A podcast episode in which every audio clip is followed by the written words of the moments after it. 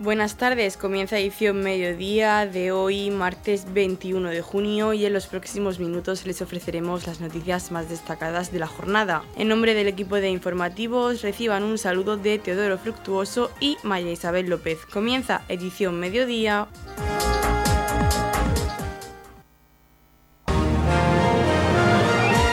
Edición mediodía, servicios informativos oficina itinerante de la Agenda Urbana, con el objetivo de acercar e involucrar a toda la población del municipio de Torre Pacheco en el desarrollo y diseño de su agenda urbana. A partir del 21 de junio y hasta el 24 de junio, una oficina itinerante de la Agenda Urbana visitará las pedanías de Roldán, Balsicas, Dolores de Pacheco y San Cayetano. Para ello se instalará un stand en la omita de cada pedanía desde el que se informará a la ciudadanía del proceso de elaboración de la Agenda Urbana de Torre Pacheco, su plan de acción y qué beneficios aportará a la ciudad la agenda urbana, mediante cartelería y folletos informativos. Además, gracias a estas oficinas itinerantes se aprovechará para tomar el pulso y realizar consultas a la ciudadanía en temas de interés de la agenda urbana, tal y como se ha estado realizando hasta el momento en las sesiones de participación realizadas a través del cuestionario distribuido. De este modo, las aportaciones de la ciudadanía formarán parte del plan de acción local de la agenda urbana de Torre Pacheco que se está diseñando en la actualidad. Nos habla el concejal de proyectos europeos, Carlos López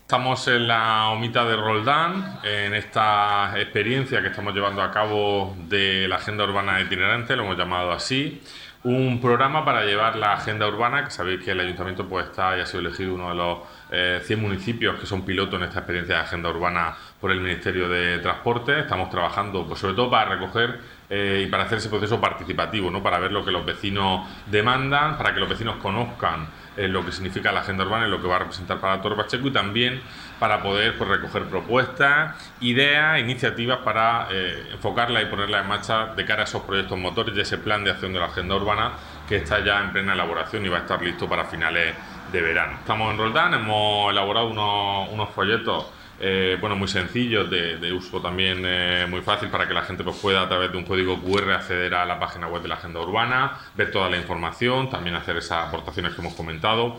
También vamos a dejar en, las somitas eh, pues, bueno, un formulario de la agenda urbana escolar, una iniciativa pues, bueno, muy, muy exitosa que se ha desarrollado también en los centros educativos del municipio y que también pues, a través de dejarlo aquí en la omita las personas que vengan van a poder pues, rellenarlo con los peques y subirlo también a, a la, a la página web. Agradecer, por supuesto, la colaboración de, la Concejalía de Participación Ciudadana, que a través de la OMITA y de su personal está trasladando esta iniciativa a todos los pueblos. Vamos a estar hoy en Roldán, estaremos también en, el resto de las oficinas eh, móviles de información y tramitación administrativa del municipio, en Dolores de Pacheco, en Balsica, en San Cayetano. Si no estoy recuerdo mal, durante dos semanas, ¿no? Durante las próximas semanas. Por lo tanto, pues invitar a todos los vecinos a que se sumen a esta iniciativa participativa. Sabemos que eh, que bueno, que, se puede hacer a través de internet, pero también consideramos que es importante que esté y que tenga una parte presencial, porque pues, mucha gente mayor, la brecha digital, etcétera, no pueden acceder en condiciones también de igualdad ¿no? a todo este tipo de, iniciativas, con lo cual creemos que es buena, una buena manera de traerlo a todos los rincones del municipio y esperemos pues que tenga mucho éxito y sea participativo.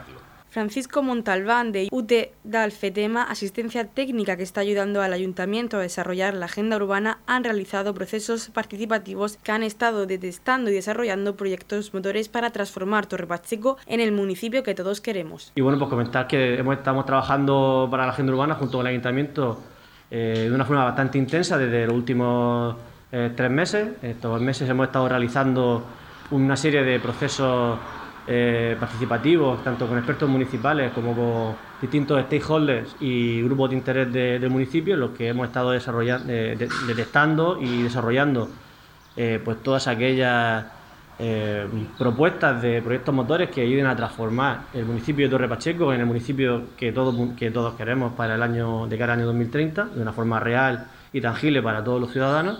Y bueno, pues también comentaros que que se han hecho también, eh, esta participación también se ha extendido al resto de la ciudadanía del municipio a través de diversos eh, encuestas participativas que se pueden encontrar en la, página web, ahora mismo activa una, y ahí en la página web, y en la, página web pues iremos eh, pues colgando y vertiendo nuevos procesos participativos a lo largo del, del proceso que de, de, detección y de desarrollo de los proyectos motores que está desarrollando, que esperamos culminar con éxito, como ha dicho Carlos, eh, pues para el final de verano y que el municipio pues tenga el plan de ruta, ¿no? la, agenda urbana que se merece. Radio Torre Pacheco, servicios informativos. Desde el viernes 23 y hasta el domingo 25 de septiembre de 2022, el Palacio de Ferias y Exposiciones de la región de Murcia y FEPA en Torre Pacheco se convertirá de nuevo en el gran referente para los apasionados de las antigüedades, almoneda, vintage y retro. Será de nuevo un sitio de visita imprescindible para los interesados en piezas singulares e insólitas, coleccionistas, nostálgicos o cualquier persona que quiera dar a su hogar un toque diferente y moderno con los objetos retro o vintage. La feria Desembalaje de Antigüedades ofrecerá a los visitantes todo un universo de posibilidades, muebles, lámparas, abanicos, sillones, un largo etcétera de productos que se podrán adquirir en el momento de la visita, ya que es una feria de venta directa. Es difícil acudir y no enamorarse de alguna pieza, todas ellas con certificado de compra y, si el cliente lo desea, con servicio de transporte. Y retomamos la actividad ferial en septiembre y sí, nosotros pues desde ya eh, al 100% ocupándonos de las ferias del segundo semestre porque empezamos en septiembre con el desembalaje de antigüedades que ya adelanto que va a introducir novedades. También este año, como novedad y en paralelo con la Feria de Antigüedades, se presenta Retroauto, salón organizado por IFEPA y el Club Ruta del Sol, que se ha convertido en un referente en cuanto a punto de encuentro de aficionados del mundo del motor antiguo. Retroauto congregará aficionados que realizan todo un esfuerzo en reconstruir coches y motos antiguas, en el que podremos encontrar coches clásicos y antiguos, motos y repuestos antiguos y clásicos, así como clubs y asociaciones, revistas especializadas y objetos para coleccionistas relacionados con el mundo del motor. Nos lo cuenta Antonio Miras, director gerente de IFEPA. Eh, se va a celebrar de manera paralela con el desembalaje de antigüedades un salón eh, autorretro, lo vamos a llamar, de vehículo clásico y antiguo. Eh, un salón como tal son dos sectores íntimamente ligados y, estos dos salones, estas dos ferias se van a desarrollar de manera paralela a final de septiembre. La Feria de la Construcción, Sostenibilidad y Rehabilitación, FECONS 2030, se celebrará en IFEPA, en el Palacio de Ferias y Exposiciones de la región de Murcia, del 20 al 22 de octubre y tiene como objetivo constituirse en una de las principales plataformas comerciales y de conocimiento para la industria de la construcción. FECONS 2030 es organizada por IFEPA, por el Palacio de Ferias y Exposiciones de la región de Murcia y cuenta con el respaldo de un comité técnico compuesto por los principales representantes del sector en la región, con una temática bien definida, sostenibilidad, innovación, rehabilitación y el aprovechamiento de los fondos Next Generation, que será la piedra angular sobre la que girará esta feria. En paralelo se desarrollarán un programa de jornadas técnicas y actividades basado en la formación e información de los profesionales del sector y además también va dirigida al público en general interesado en conocer nuevas tendencias en materiales, equipamiento, eficiencia energética en su vivienda, su lugar de trabajo, de ocio y tiempo libre. En octubre, un mes muy, muy, muy potente para nosotros porque recuperamos FECONS, la Feria de Construcción, en suspenso desde hacía más de 11 años por la crisis del sector en aquel momento, que se presenta con muy buenas perspectivas. Va a ser una feria que nos sorprenda al sector eh, muy gratamente porque eh, ahora mismo contamos con un altísimo nivel de comercialización. Eh, decir, que, se presenta muy bien la feria. Por otra parte, Green Motion será un evento de referencia de la región de Murcia dirigido a un público interesado en las nuevas tecnologías e innovaciones de sostenibilidad que se convertirá en punto de encuentro de las empresas del sector donde poder conocer de primera mano las últimas novedades y proyectos en movilidad sostenible. Green Motion ofrecerá una gran variedad de vehículos sostenibles como turismos y vehículos comerciales con etiqueta eco y cero emisiones, además de motos y bicicletas eléctricas patinetes, puntos de carga eléctricos, tecnología de vanguardia, entre otras novedades. Y con esa novedad que queríamos introducir este año y que bueno va tomando ya forma también para el mes de octubre, que será Green Motion, que es la, feria de la, o el salón de, la movilidad eh, sostenible. Es decir, que, nosotros seguimos con, la actividad y, bueno, trabajando en proyectos nuevos que van a ser ilusionantes y que queremos también incorporar eh, para el 2023 si es posible. Estamos repasando para usted la actualidad de nuestro municipio en edición mediodía. Concilia 3 Torre Pacheco. La Concejalía de Igualdad del Ayuntamiento de Torre Pacheco pone en marcha la Escuela de Verano Concilia 3, dirigida a menores nacidos en el año 2018 que hayan estado escolarizados en centros escolares del municipio durante este pasado curso. En esta ocasión, la Escuela de Verano de los más pequeños se realizará en las instalaciones de los centros de atención a la infancia del municipio en San Antonio Torre Pacheco, en Roldán, en Balsicas y en el Centro de Dolores de Pacheco. Las personas interesadas deberán presentar su inscripción hasta el 24 de junio en el correo electrónico concilia3@torrepacheco.es. Nos cuenta más sobre esta escuela de verano Concilia 3 la concejal de Igualdad Verónica Martínez. Desde la Concejalía de Igualdad del Ayuntamiento de Torre Pacheco hemos puesto en marcha el Concilia 3. Este Concilia 3 es una actividad, una escuela de verano para los más pequeños, sobre todo pues para va dirigido para los peques que estén matriculados en los centros en los centros escolares del municipio en este curso pasado, 2021-2022,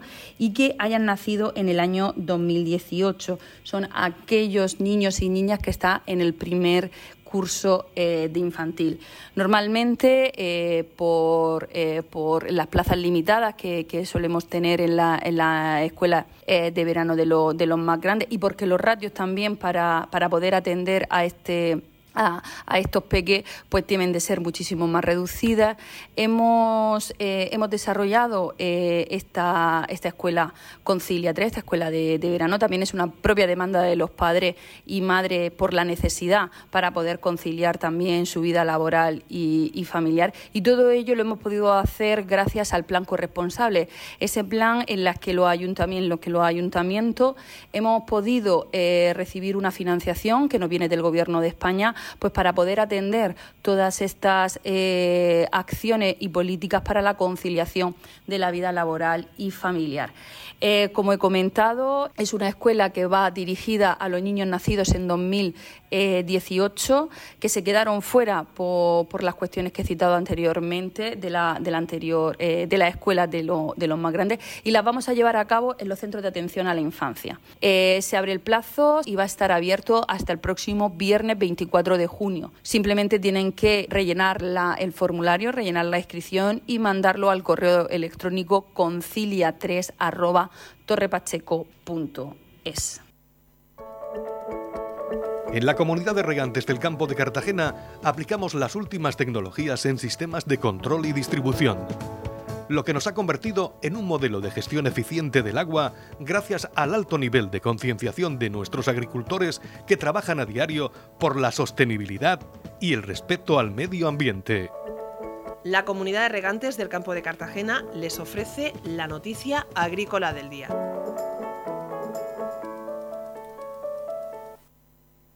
Emilio Nicolás, investigador del CEBA CESID, señaló que el acuífero del campo de Cartagena ha llegado al nivel radicular de muchos cultivos, por lo que está asfixiando las raíces debido al encharcamiento.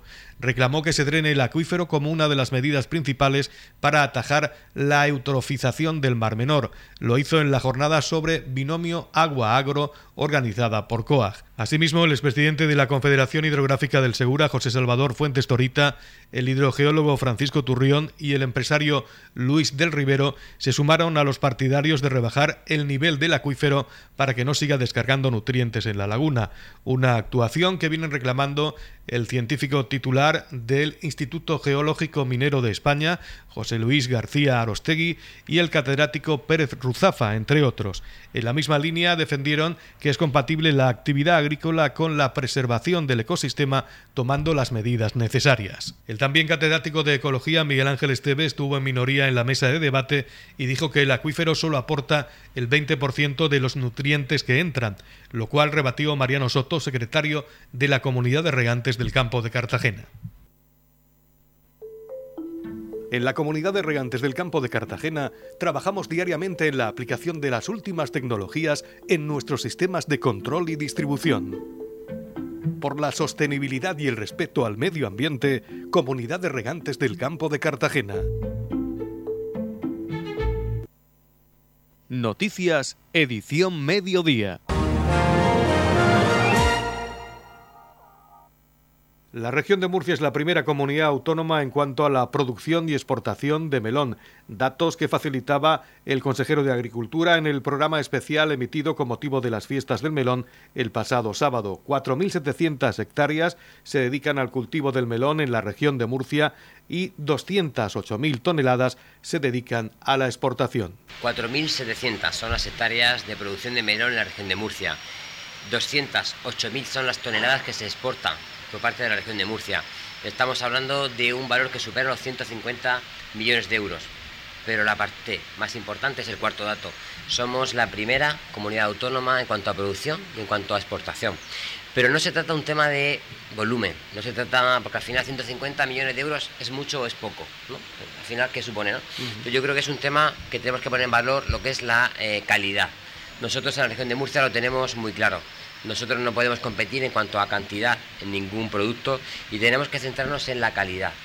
Nuestros agricultores son agricultores que saben producir de una manera totalmente sostenible, como decía anteriormente, y saben producir productos de calidad. Por eso somos líderes a nivel nacional y a nivel internacional en la exportación de melón. Melón que llega a muchos hogares de Francia, a muchos hogares de Alemania, a muchos hogares de los Países Bajos, por prácticamente a, todos los países de la Unión Europea.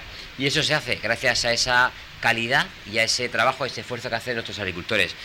Un dato importante, detrás de la producción de un melón hay más tecnología que detrás de la elaboración de un teléfono iPhone. No podemos, o Android, me da igual, no podemos olvidarlo. O sea, no podemos olvidar el trabajo que se desarrolla, el esfuerzo en investigación, en innovación y en, eh, por supuesto, en transferencia tecnológica. Miren, son muchos los centros de investigación que tenemos en la región de Murcia trabajando fundamentalmente con un objetivo, con el objetivo de recuperar el sabor tradicional que tenía el melón y por supuesto adaptándolo, consiguiendo variedades que sean capaces de estar totalmente adaptadas a lo que es la climatología actual. Saben que estamos sufriendo una variación climatológica importante no solamente en nuestra región, sino en nuestro país. Tenemos que ir por delante y tenemos que ser capaces de producir variedades que sean rentables, variedades que sean capaces de producir cantidad y calidad adecuada para poder eh, garantizar esa sostenibilidad, ese equilibrio entre el desarrollo económico, social y medioambiental. ¿no? En ese sentido, pues después de ese trabajo, de ese esfuerzo, de esa inversión tan importante que están haciendo, pues tanto nuestros compañeros de Merones el Abuelo, todos nuestros compañeros de COA, los cuales trabajan día a día eh, invirtiendo también en, esa investigación, en esa innovación, en ese desarrollo tecnológico y lo que es más importante aún, si me permiten, en esa transferencia de ese conocimiento para que el agricultor pueda saber en tiempo real prácticamente qué tiene que hacer para poder obtener esa calidad y por supuesto esa variedad que pueda eh, ser totalmente adaptable a las condiciones climatológicas que tenemos en nuestra región. Yo por eso, de verdad, creo que es muy importante que nuestros agricultores, que todo el sector agrario ponga en valor ese trabajo que está desarrollando y por supuesto ese esfuerzo que está desarrollando. Sinceramente, probablemente dentro de muchos años sí pasen a la historia, ¿no? Pasen a la historia como, como esas personas responsables que fueron capaces de, de, marcar una transición que se produjo en el sector agrario a nivel mundial. Sin embargo, hoy, a corto plazo, pues no somos capaces de, de valorarlo ni de ponerlo en valor yo creo que es muy importante que nos paremos un poco y que aprovechemos cada segundo para pensar ese esfuerzo y esa inversión, esa inversión que están haciendo nuestros agricultores en esa investigación. Son muchos los recursos, a través de la Universidad Politécnica de Cartagena, a través de los CIFEAS, a través de los centros de investigación, a través de, las, de los centros de demostración agraria que tenemos en la región de Murcia, que van investigando y van desarrollando variedades garantizando ese sabor tradicional que todos eh, añoramos y todos queremos recordar y por supuesto con variedades que puedan ser totalmente adaptables a las condiciones climatológicas que tenemos hoy en día. Por eso para mí, de los cuatro datos que he dado, el más importante es el hecho de poner en valor esa calidad que producen nuestros agricultores y lo producen aquí en el campo de Cartagena y le puedo garantizar que lo producen con orgullo, y nosotros, yo como consejero, nuestro presidente Fernando López Miras como presidente, vamos a seguir trabajando de forma eh, rigurosa, de forma concienciada y por supuesto vamos a seguir trabajando de forma totalmente responsable para poder garantizar que estos agricultores puedan seguir desarrollando su labor, que no es ni más ni menos que producir alimentos de calidad. Yo solamente hago una reflexión. Si actualmente, hace un momento lo decía, ¿no? ese incremento que han sufrido no solamente nuestros agricultores, sino todos hemos sufrido el recibo de la, de la, electricidad, de la, de la, luz en nuestra vivienda de más de un 300%. ¿Por qué? Porque tenemos una dependencia de terceros países. ¿Qué ocurriría si tuviéramos una dependencia en cuanto a alimentos de terceros países? No podemos olvidar que hace apenas dos años sufríamos la principal pandemia de los últimos siglos, la única pandemia de la historia en la cual no ha faltado alimento. Ya ha sido gracias a nuestros agricultores. Muchos, incluso aquí, en la región de Murcia, aplaudían a los agricultores en el momento de pandemia. Sin embargo, hoy hay quienes, por desgracia, cuestionan ese labor y ese, trabajo que están desarrollando. Por eso, yo eh, creo que esto es un problema de información y de comunicación. Yo agradezco a Radio Torre Pacheco que nos haya dado la oportunidad de utilizar estos minutos para poner en valor ese trabajo y ese esfuerzo. Creo que debemos dedicar mucho tiempo a la comunicación, hacerlo de una forma fehaciente y totalmente objetiva. No se trata de convencer a nadie, se trata de que todo el mundo conozca lo que están haciendo nuestros agricultores. No quiero ni pensar qué ocurriría si tuviéramos una dependencia de alimentos de terceros países. Y eso no podemos permitirlo bajo ningún concepto.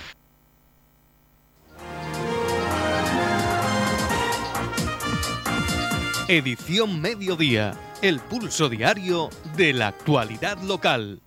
El Ayuntamiento de Torre Pacheco ha firmado el protocolo para la creación de la Mesa de Destinos Turísticos Inteligentes en colaboración con la Red Nacional de Turismo de la Comunidad Autónoma, los distintos ayuntamientos de la región y mancomunidades turísticas, entre otras entidades. Pues el Ayuntamiento de Torre Pacheco firma el protocolo para crear esa Mesa de Destinos Turísticos Inteligentes en colaboración tanto con la Red Turística Nacional como con la Comunidad Autónoma como con el resto de, ayuntamientos, eh, mancomunidades turísticas de la región de Murcia, las tres universidades de la región colegios profesionales y también el sector privado.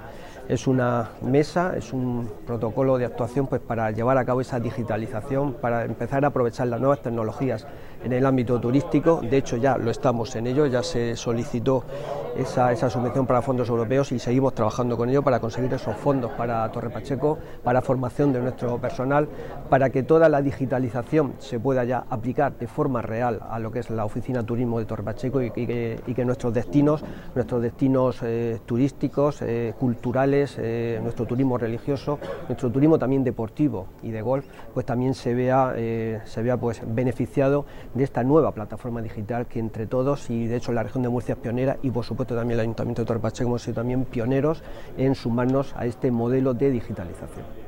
El consejero de Turismo, Marcos Ortuño, destacó que la región se ha convertido en la primera comunidad autónoma que constituye un órgano como la Mesa de Destinos Turísticos Inteligentes, impulsor del modelo DTI en la región. En él están presentes todos los actores regionales del ecosistema Destino Turístico Inteligente con la finalidad de desarrollar proyectos colaborativos en materia de sostenibilidad, gobernanza inteligencia turística, seguridad, tecnología, accesibilidad y establecer sinergias entre sus miembros. Bueno, pues hace unos meses presentábamos el Plan Estratégico de Turismo y entre sus ejes prioritarios destaca la apuesta por la digitalización y por la inteligencia turística. Y para dar cumplimiento a ese eje, pues eh, hoy hemos constituido la Mesa de Destinos Turísticos Inteligentes y además somos la primera comunidad autónoma que da este paso. Yo creo que es fundamental reunir a las distintas administraciones y entidades para seguir avanzando en un ámbito fundamental como es la innovación, como es la digitalización, como es la transformación sostenible de los destinos y por supuesto tengo que agradecer la presencia de alcaldes, concejales, colegios profesionales, la presidenta de la Mesa del Turismo que también nos ha acompañado en la mañana de hoy para crear este órgano muy importante que va a permitir establecer sinergias entre las distintas administraciones y, entidades públicas con el objetivo de seguir apostando por los modelos de inteligencia turística. Es fundamental poder eh, conocer el comportamiento del sector turístico, conocer ese comportamiento además en tiempo real y disponer modelos predictivos. Es fundamental apostar por esa inteligencia turística, por esas herramientas que nos permiten tomar decisiones basadas en datos, decisiones que además nos van a permitir ser más eficaces en el gasto y en la inversión pública y decisiones que van a contribuir a que la región de Murcia pues, sea cada vez un destino turístico sostenible, competitivo, de calidad y durante todo el año. Edición Mediodía. Servicios informativos. El concejal de Deportes en el Ayuntamiento de Torre Pacheco, Óscar Montoya, ha presentado la campaña de verano 2022. La Concejalía de Deportes del Ayuntamiento de esta localidad ofrece una amplia programación de cursos de natación, además de baño libre en las piscinas municipales que se abrirán al público del próximo 1 de julio hasta el 29 de agosto. Los interesados en acceder a una plaza de natación deben hacer la inscripción online a través de la web del Ayuntamiento de Torre Pacheco en el apartado de la Concejalía de Deportes. Los cursos de natación se realizarán en las piscinas municipales de Torre Pacheco, Roldán, Balsicas, Dolores de Pacheco, San Cayetano y también en la piscina cubierta de Torre Pacheco a partir de tres años. Además, este año, como novedad, los vecinos disponen de una calle de baño libre durante el horario de mañana y se mantiene el baño libre en horario de tarde. Además, se han programado cursos para bebés, gerontogimnasia acuática y acuallín. Estamos en la piscina municipal de Torre Pacheco, en la misma piscina que hace pues unos años, en el 2020, tuvimos que suspender nuestra campaña de verano, una de las épocas estivales del año eh, pues que más disfrutamos con los vecinos en ese tiempo de descanso. Este año, en 2022, retomamos nuestra campaña de verano al completo y la retomamos pues con la mayor de las normalidades, siempre pues respetando eh, y pidiendo a los vecinos esa prudencia ante la aparición de pues cualquier síntoma o evidencia de el COVID-19, que sigan tomando esas medidas de precaución ante ellos y ante los demás. Esta campaña de verano repleta de actividades, repleta de movimiento y que esperamos que los vecinos pues la disfruten con nosotros. Como decía, esta campaña de verano pues retoma sus cursos de natación con total normalidad, sin restricciones de aforo, por lo que vamos a poder eh, dar cabida a mayor número de niños eh, en todas las piscinas municipales. Este año van a ser seis piscinas municipales, las cinco que hemos abierto otras campañas y le sumamos la apertura de la, de la piscina cubierta, dando tanto el servicio de natación como alguna novedad que vamos a ir desglosando. Estas novedades eh, se presentan en todas las piscinas en forma de una calle de baño libre. Todos los vecinos que quieran disfrutar no solo de, lo que es eh, la natación o los cursos de natación para niños, eh, podrán venir a, nadar de forma libre informándose en la Concejalía de Deportes. Como novedades, también tendremos actividades para bebés, aprendizaje de bebés en la piscina cubierta, también aqua gym y geronto gimnasia, o lo que todos conocemos como eh, pues gimnasia o actividad física para mayores. Siempre pues en el ámbito acuático, disfrutando, como decía, pues del agua, de refrescarse y de y siempre con ese pues entorno lúdico que dan nuestros monitores. Eh, continuamos con, el baño público. Todo aquel vecino que, quizás no, pues no, no vaya a disfrutar de esos cursos de natación, pero quiera disfrutar del entorno de la piscina, de un entorno familiar, amigable, pues podrá disfrutar tanto los meses de julio y eh, agosto en horario de tarde hasta las 8 de la tarde eh, en todo el baño público que habrá en todas las piscinas municipales. la forma de inscripción será a través de la aplicación de la página web del ayuntamiento en Deportes Reservas, como el año pasado, ¿vale? Ante cualquier duda, como digo siempre, podemos llamar, podemos acercarnos o ponernos en contacto con la Concejalía de Deportes, que todos nuestros técnicos y nosotros mismos pues resolveremos cualquier duda. Y pues retomamos también este año 2022 una actividad pues de la que nos sentimos súper orgullosos y con la que disfrutamos muchísimo, organizándola también, disfrutando con los más pequeños. Es eh, eh, nuestro campeonato interpiscina, como bien decía al principio, eh, todos esos niños que participan en, esos cursos de natación, de iniciación, perfeccionamiento, eh, podrán tener una jornada de convivencia con el resto de piscinas del municipio y pues hacer un campeonato que es lúdico totalmente, que lo de menos es pues ver quién llega primero, simplemente disfrutar una especie de exhibición en la que se pues se participan con los diferentes estilos, crawl, espalda, eh, braza, eh, mariposa, todos los estilos y disfrutamos viendo a los niños con, pues, con, ese avance que han tenido a lo largo del verano con esos cursos de natación y como decía, pues siempre de forma lúdica y disfrutando en una convivencia.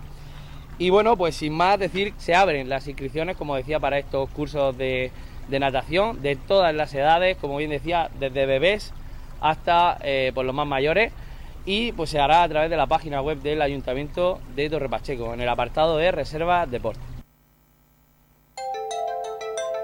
En la comunidad de regantes del campo de Cartagena aplicamos los últimos avances en innovación y desarrollo al servicio de una agricultura de regadío eficiente y respetuosa con nuestro entorno. Por la sostenibilidad y el respeto al medio ambiente, Comunidad de Regantes del Campo de Cartagena. La comunidad de regantes del campo de Cartagena les ofrece la información del tiempo.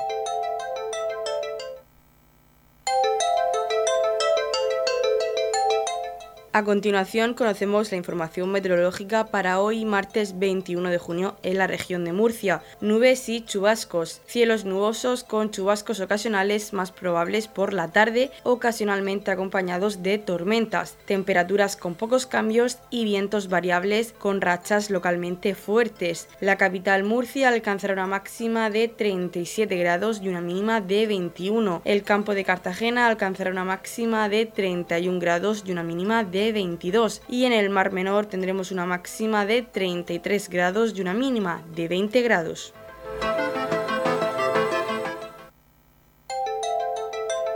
En la comunidad de regantes del campo de Cartagena aplicamos los últimos avances en innovación y desarrollo al servicio de una agricultura de regadío eficiente y respetuosa con nuestro entorno.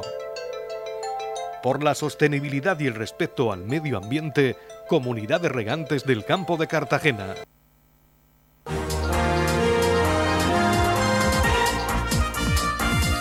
Hasta aquí lo más destacado de la información local. Volvemos con más noticias a partir de las 8 y media con edición de tarde. Y recuerden que edición mediodía lo pueden volver a escuchar en los podcasts de esta emisora que los pueden encontrar en el Facebook de Radio Torre Pacheco y también a través de nuestra web radiotorrepacheco.es donde encontrarán información actualizada. Les deseamos que pasen muy buena tarde.